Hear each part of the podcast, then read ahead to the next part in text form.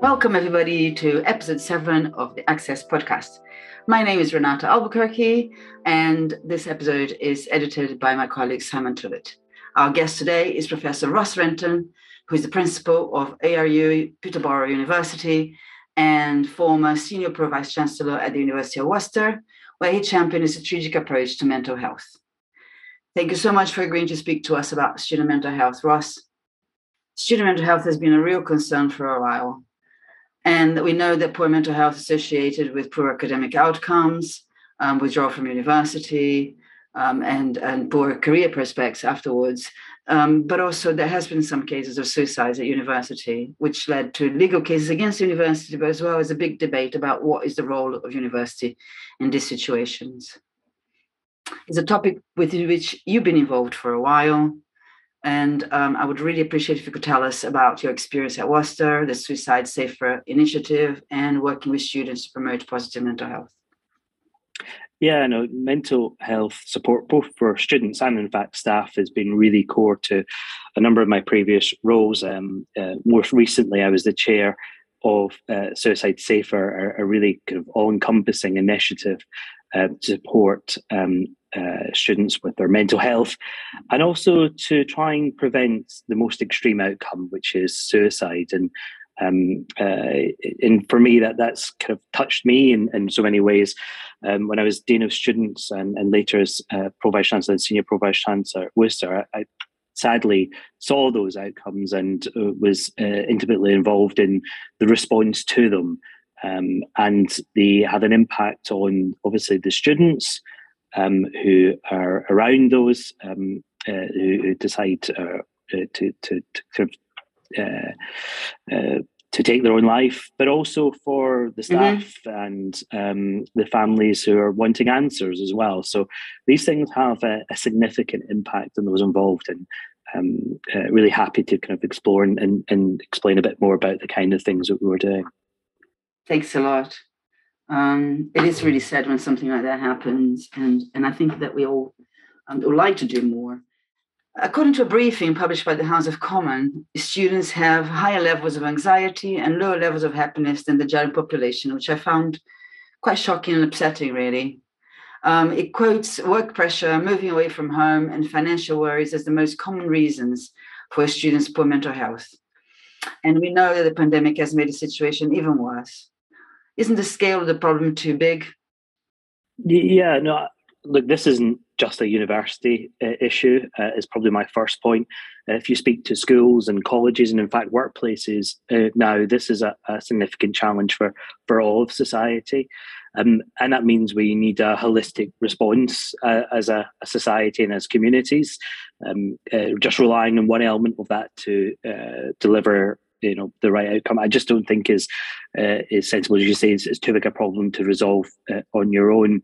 Uh, and from the university perspective about um, uh, student mental health and supporting students, it's about working with uh, partners. So uh, there's multiple aspects to that, and the Suicide Safer project was um, had some really key strands around that partnership piece. So working with uh, from where the students are coming from, whether it's schools or colleges, understanding the kind of support that's available to them. When you look at the data, the amount of, for example, counselling support that's available within colleges is really um, really under resourced compared to, to universities. So there's already an issue coming uh, across from there. But also having those conversations with those um, you know your your main providers that are coming through with students. But what support's available? What kind of students might need additional uh, input in that transition period? Transition is a really stressful uh, time. Every time a student transitions, it, it's a point of risk for them to drop out of the course, for them not to continue, and also if they already have underlying the other partnership I think is really key is working uh, with um, things like the, the NHS trusts, so both primary and secondary care around this, and really um, working with them to understand what kind of support is available, where um, universities got support in place, how that can work uh, hand in hand with the, the provision that's available externally, and really targeting the most you know what can you do to do uh, to support prevention or those who have got um, high instances of a particular eh, for example eating disorder uh, what what are you doing as an institution to try and support that how is that embedded into your relationship with the trust where there's expertise that is uh, lying there.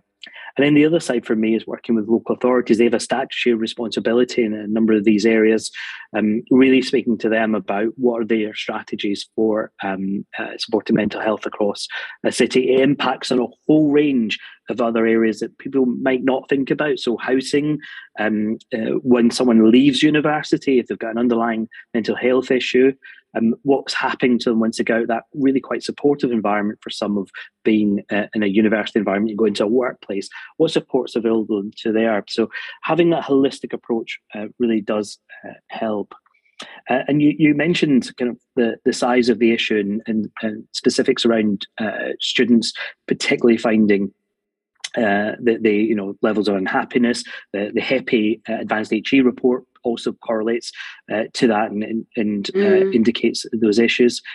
But when you look at instances of the, most extreme, so the suicide, they aren't higher in the student population. The impact uh, is so uh, pervasive across a community and often quite a close knit community.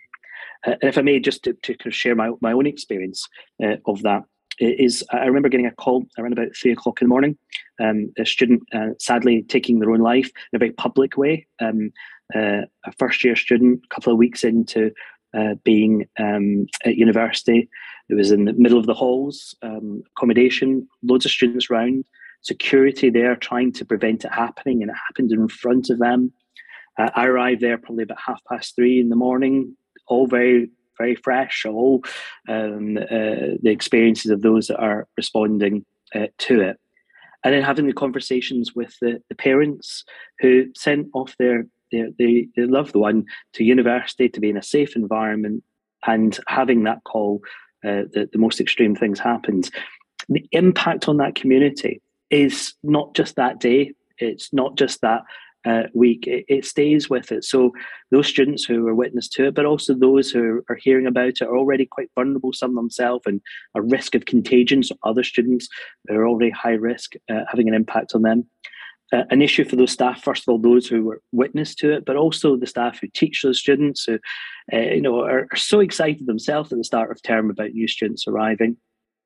Uh, the impact on um, senior management. I mean, there is no training course at the moment for um, postvention. So after the, an incident happens, uh, and for me, it's, it's, all you could do is be human. You know, you meet the parents, be really open and transparent. Uh, I have to say, putting your arm around someone, um, uh, you know, it's it's being human is is well, you know, the, the kind of best advice I can can give and share as much as uh, you can but also for um, the families and about the right responses and things that can be shared.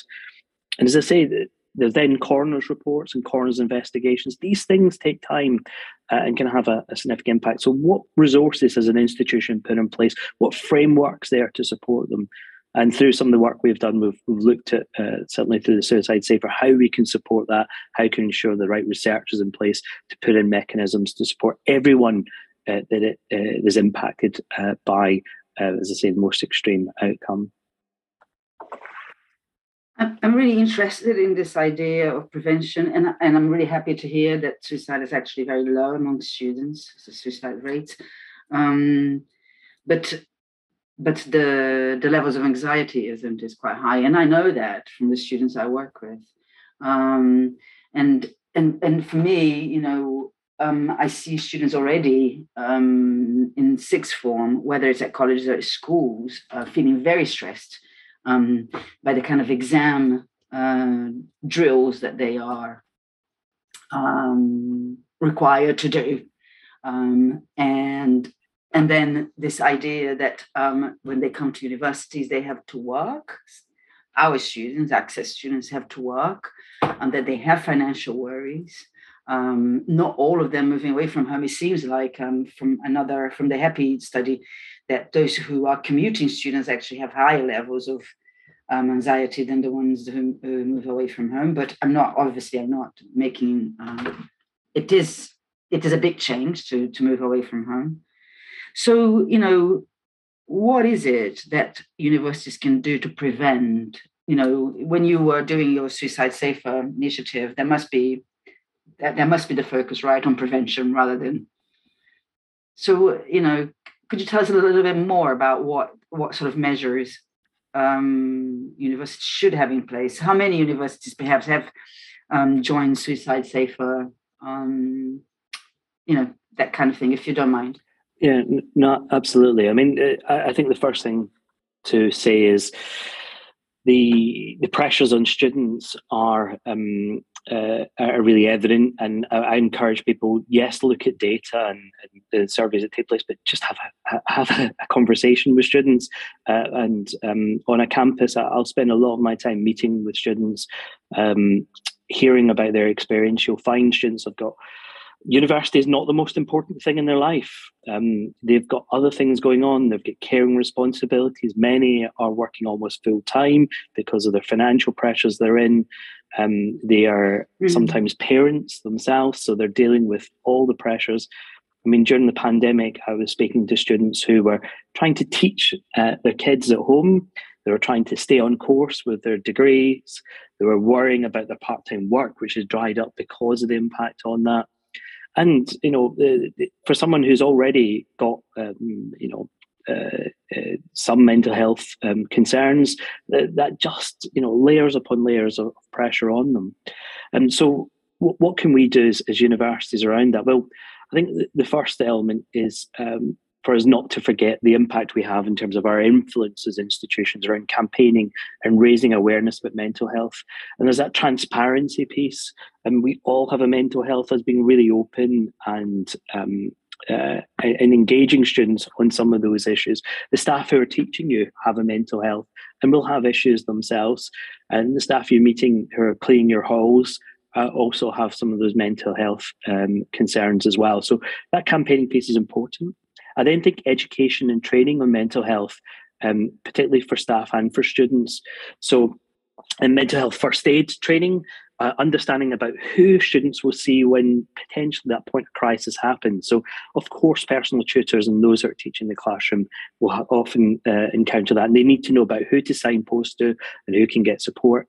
But also, when many of us aren't on campus, there's the security teams uh, and there is the um, cleaning teams that are on they're the ones that get to know students, and we need to make sure they are supported appropriately and given the right training to respond.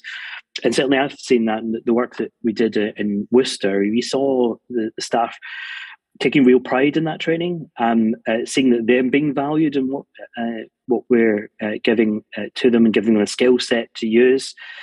But also, from my point of view, security buildings are important, but people are more important. And uh, for them to respond to a student first rather than to a building issue, I think they found that uh, really rewarding.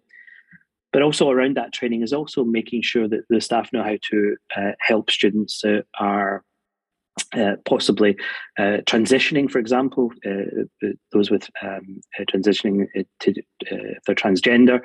So some of our education and awareness courses were very much focused on that. So what kind of language can you use? What is the right thing to say? Not just for staff, but also for students as well. And the added benefit is many of our students, about a third of them, are then going out into the healthcare and into public service type roles where those skill sets are just invaluable. Um, the, the next element is developing and promoting a range of resources. So making sure that there is the right resources available uh, to students.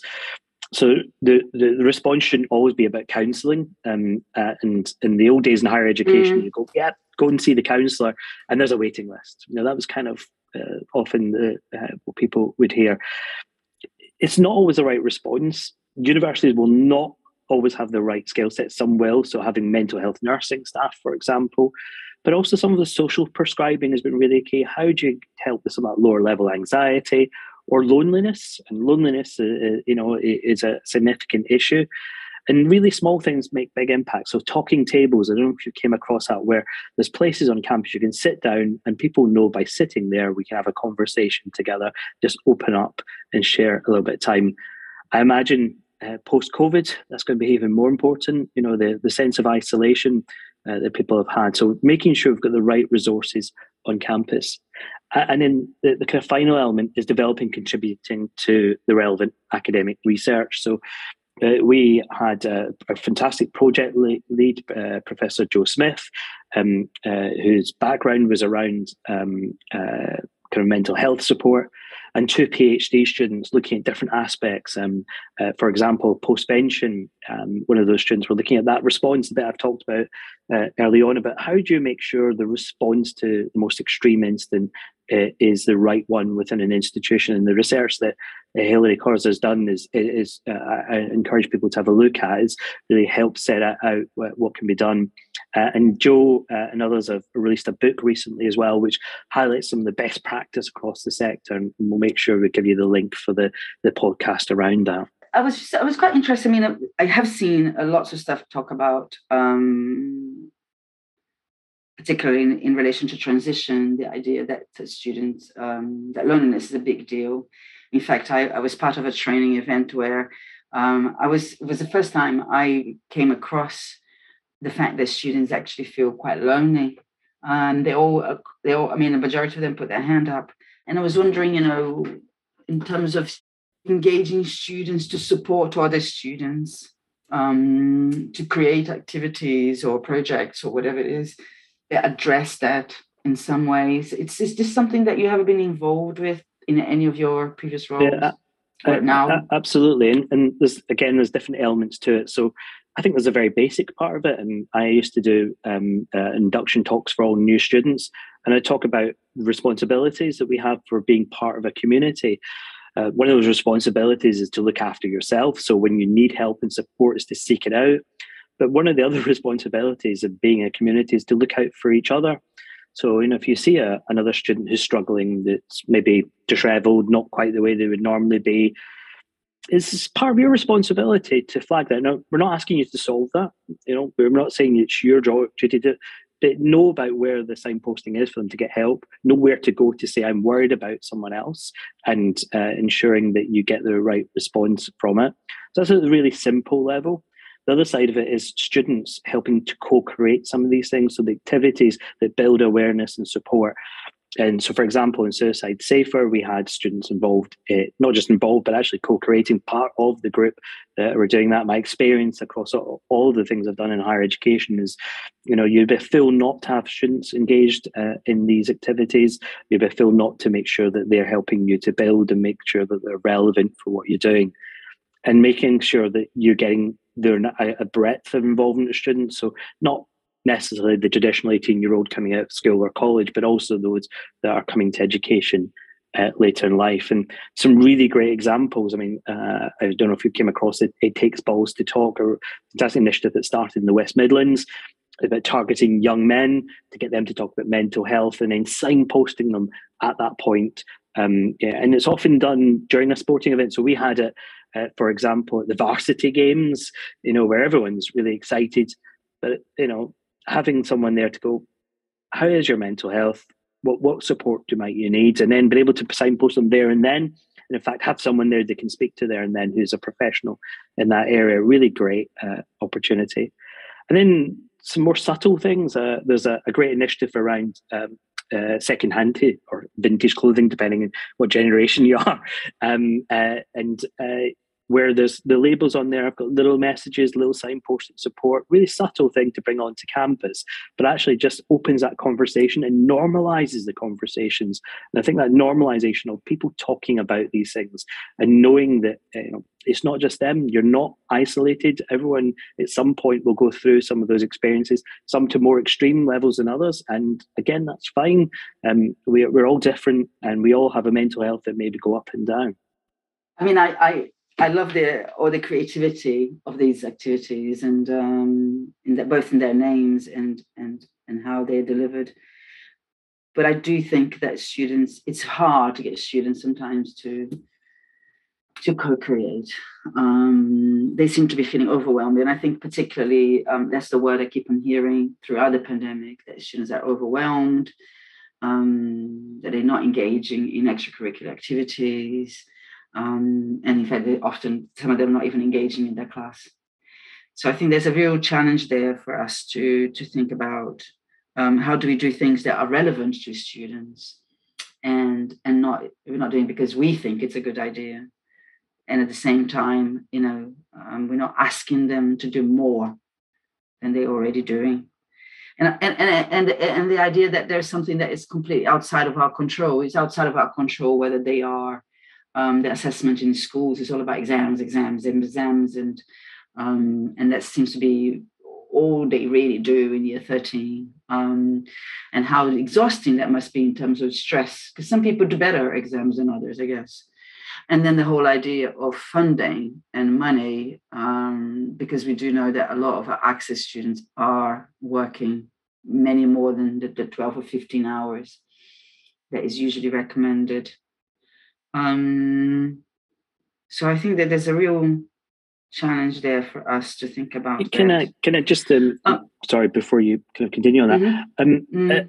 I, I completely agree, and I think some of that is making sure that what we're doing doesn't just expect students to come to you you know, and uh, seeking mm. students in the places where they might need more support. And uh, there's lots of really uh, difficult things about the pandemic, but there's some good things that came out of it. And so, for example, the mm. flexibility in services within universities, I've seen really great examples, including those students who are going out into the NHS and placement. They're, I know they're supposed to be supernumerary, mm. but we know that they're part of the, the workforce and supporting um, uh, in supporting the response to the pandemic.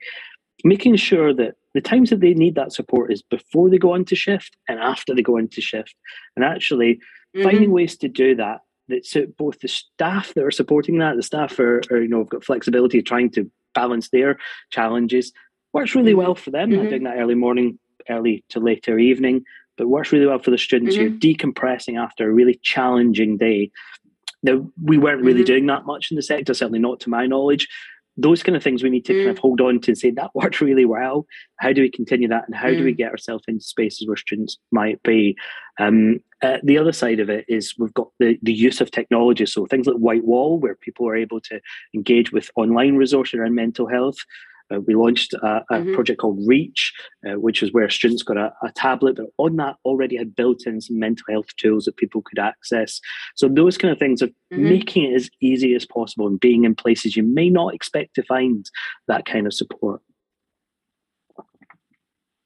Wonderful tablet, huh? I quite like the idea. um, I I've been, you know, as part of my preparing for this uh, podcast, I um, was reading the mental health charter, which I found really, really interesting. In particular, this idea of the whole student um, life cycle approach, which is bread and butter for people working in access. Um, so it's quite exciting to see that replicated in that um, that sphere as well. But I understand that um, some universities, maybe particularly smaller ones like mine, find it hard to engage with the metrics required to secure the charter. Um, is were you involved with uh, the mental charter, the creation of the mental charter? And, you know, could you tell us a little bit more about it? What do you know about it? Yeah, so some of my colleagues were certainly involved uh, with it, and at the moment I'm involved with uh, a reference group around um, postvention. So again, that response uh, to, to suicide and things like the charter, I think get, provide really strong foundations. So student minds who led on the project and, and uh, Rosie and her team, I think, did a, a fantastic uh, job to pull together. It's quite a complex issue. I think you rightly also identify there's lots of uh, things that can be pulled from the experience of good access and wider participation work. Um, uh, so, you know, embedding research, understanding your data and how that impacts, interventions, what interventions work, and how do you measure and monitor those interventions? So you don't keep doing the same thing just because it looks good or sounds good, but you're actually got an evidence base. There's lots of things that pull across from uh, certainly that uh, uh, widening participation and access uh, work and that whole institutional response it's not uh, i used to say this about widening participation it's not the responsibility of the departments the hut in the corner and on campus to deal with this. It's everybody's job. Now it might be to different levels uh, and we can't put expectations for people to give a clinical response with no experience. And, and i have no my personal background no clinical experience. I only speak from uh, experience of, of supporting and working on some of these projects so you need to make sure that people kind of feel confident to do what's uh, within their skill sets and feel confident to support it. And the charter does recognise that. It recognises, know that people have different roles to play across an institution. It also sets out um, for people to understand kind of the various stages that transition piece, but also where the specialist services come into it.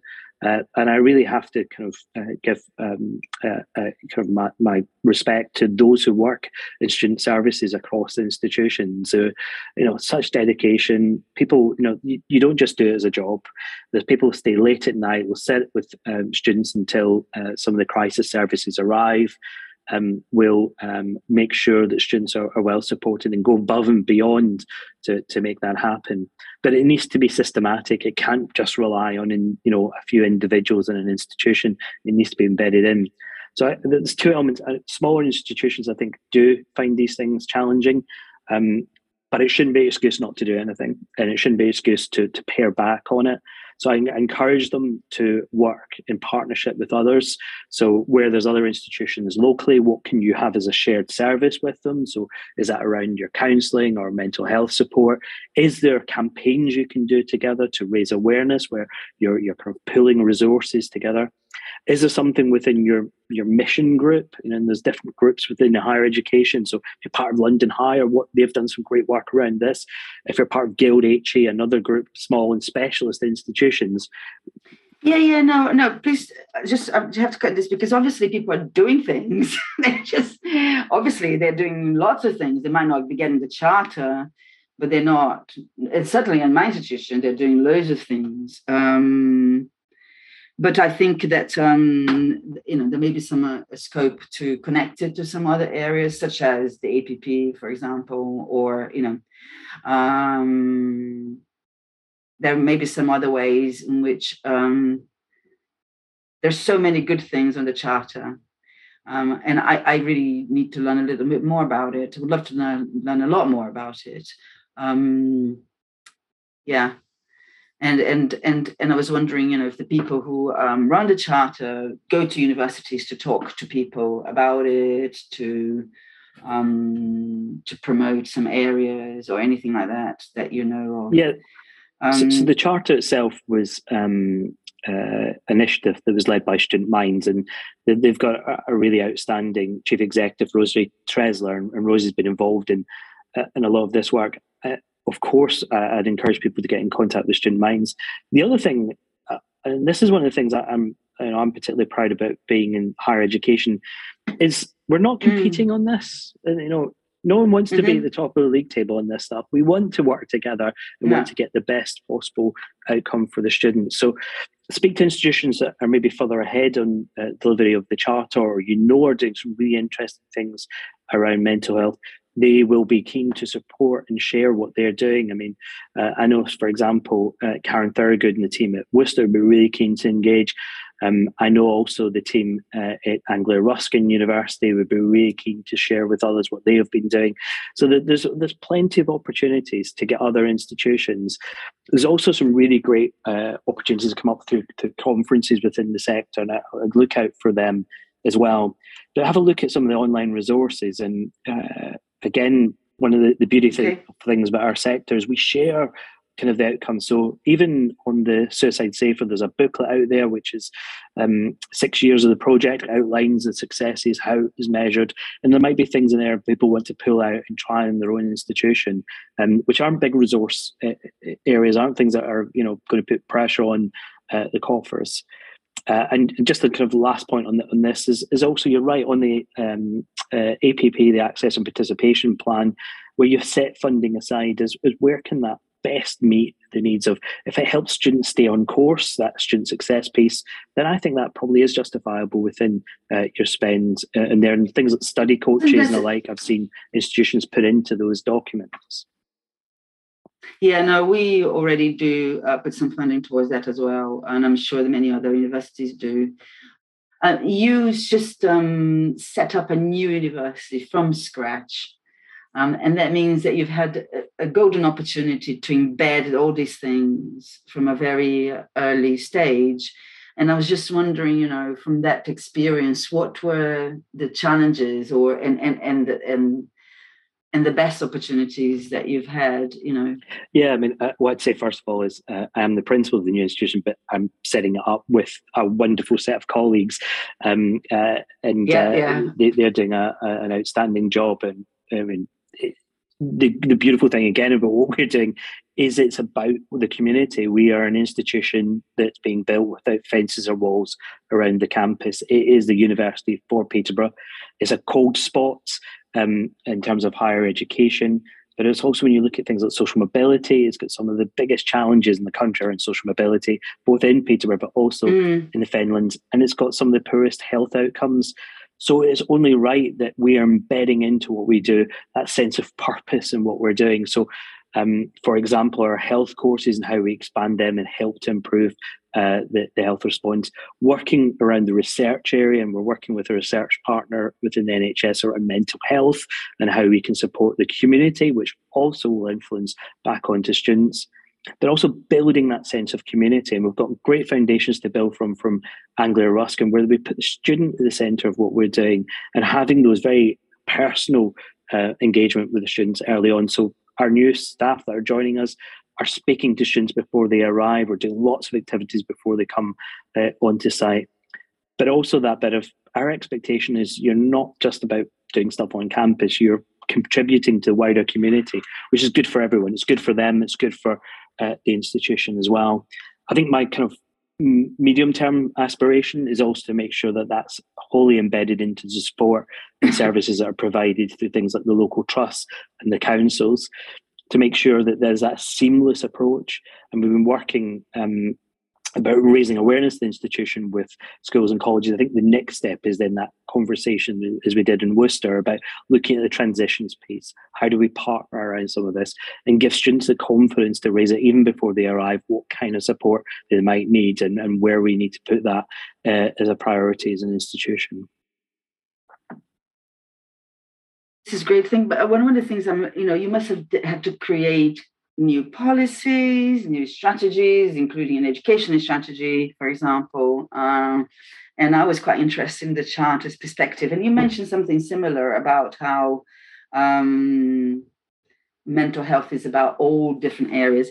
And it, they, they, when they talk about teaching and learning in, in the in the charters, it's so interesting because teaching and learning is about belonging. Belonging is about um, loneliness so just making some loose connections here. And you know as we saw loneliness as a, as a, a, um, a thing about um, mental health has a connection to feeling lonely and and poor mental health has a big connection.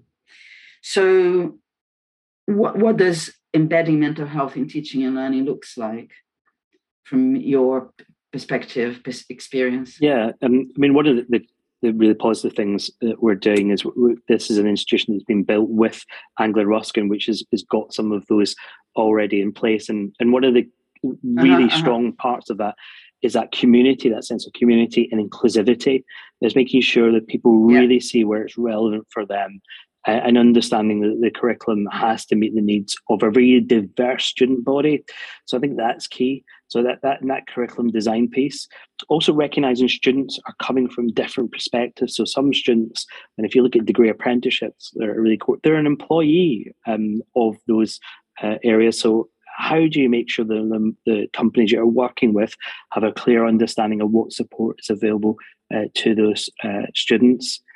And then assessment strategies is the other part of it. Is why are you assess, uh, assessing uh, in a particular way? Now, some of that might be defined by a, a, a PSRB, a, a, regulatory body, but others may not. And, mm. and really having a clear understanding of what are you trying to achieve, what are the learning outcomes you're trying to get uh, from this, and how would you make a reasonable adjustment for a student around this? So, a classic one is presentations and anxieties around delivering presentations. There's loads of other examples, and it's having that really open conversation and making sure there's a framework that allows for that. I think there's a uh, uh, the other side of it is supporting academic stuff. So that academic um, uh, development program that really gives people the toolkit. So um, whether that's inclusivity toolkits, um, um, you know, inclusivity by design, which is some really great examples uh, out in the sector at the moment around that, and really seeing how you can build it across um, your, your again understanding your student body. I mean, if you've got a large number of students, uh, international students, how are you recognizing that in your delivery? How are you making sure that the support mechanisms are there in place, and how are you training and supporting your staff to respond to that? And lots of institutions do that really well. But I think there's also a point for us as a sector and uh, as individual institutions is to make sure we're taking a breath at points and having a look at what we're doing and reflecting and reviewing and making sure it responds in the right way. And there's ways of doing that with you know surveys and uh, there's kind of dip test surveys, you know, you're, you're, uh, which are all great. But also just having those conversations with students. What are the personal academic tutors saying that students are responding to? how do we need to flex what we're doing and where do we need to move around some of the resource um, and there's really small things I've seen work really effectively. So I've seen people using Kortext, so the um, uh, the e-textbook uh, software. I don't want to give brand promotion to any particular one, but I've seen them use it where mm-hmm. I've seen students have been stuck at a particular piece of work because you can see on the software someone keeps going back to that bit of the, the, the text how are you responding to that? Mm. How are you flexing uh, across there? Other examples I've seen is uh, social models of learning. So uh, where um, using different learning environments to help students and recognize again difference through there and how people might engage with the information that's coming uh, to them. So having that point of really reflecting on it and having really good support from the staff who are teaching on. Yeah, no, thank you so much for all of this. Um, it's definitely given me a lot of food for thought um, and a desire to go and find out more and find out more about what I can do, what we can do as a team at SOAS. Um, I, I think my, my only thing is look, I'm not, uh, and I don't profess to be, you know, expert or kind of clinically trained in any of this. It is just through experience and and working with some fantastic colleagues uh, over the years on this. Um, I think the biggest thing we can do is, is be open and transparent with what we're trying to achieve uh, and work in partnership. And if we get those bits, uh, I, I think you're right on the road to, to, to having a better response than we already have on it. Um, and as I say, it, it, makes good sense. You know, why wouldn't you want to do this? Uh, we all benefit from it. So, um, uh, the more we talk about it, the more we, we have, you know, opportunities like this to raise awareness, the better. Mm-hmm. Wonderful. Well, thank you so much for everything. We interviewed students and asked what they thought about how universities could work with students to support good mental health, and here is what they had to say. Having to prove with medical records that you have a mental health condition in order to get mitigating circumstances approved is problematic, as getting officially diagnosed often takes a while. One thing definitely is it would be great if through university you could have access to therapy, or not therapy, but just having someone to talk to every, you know, regularly, once a week, once a month, I don't know. Um, I did get a counselor last year um, but it was only for a couple months and then they had to you know stop it. Um, so it would be nice to be able to have more of that. Um, and then i think i got my adhd assessment which was great. Um, but I, I'm I'm recently I've been trying to get an assessment for autism, and that I can't get. So that's another thing that I, I think would be nice to to be because uh, I'm doing it through the NHS because it's free. Um, but there's a very long, long uh, waiting list, so it's gonna take what a year, two years, maybe more. Um, so to have that with the university would be really nice, and um, just workshops, something more more proactive towards students' mental health, because I feel like life in general is very harsh, but university life makes the stress go really a lot more up. I, I, just think it's uh, integral that universities extend as much of the resources possible to ensure that mental health is something that they devote their time to.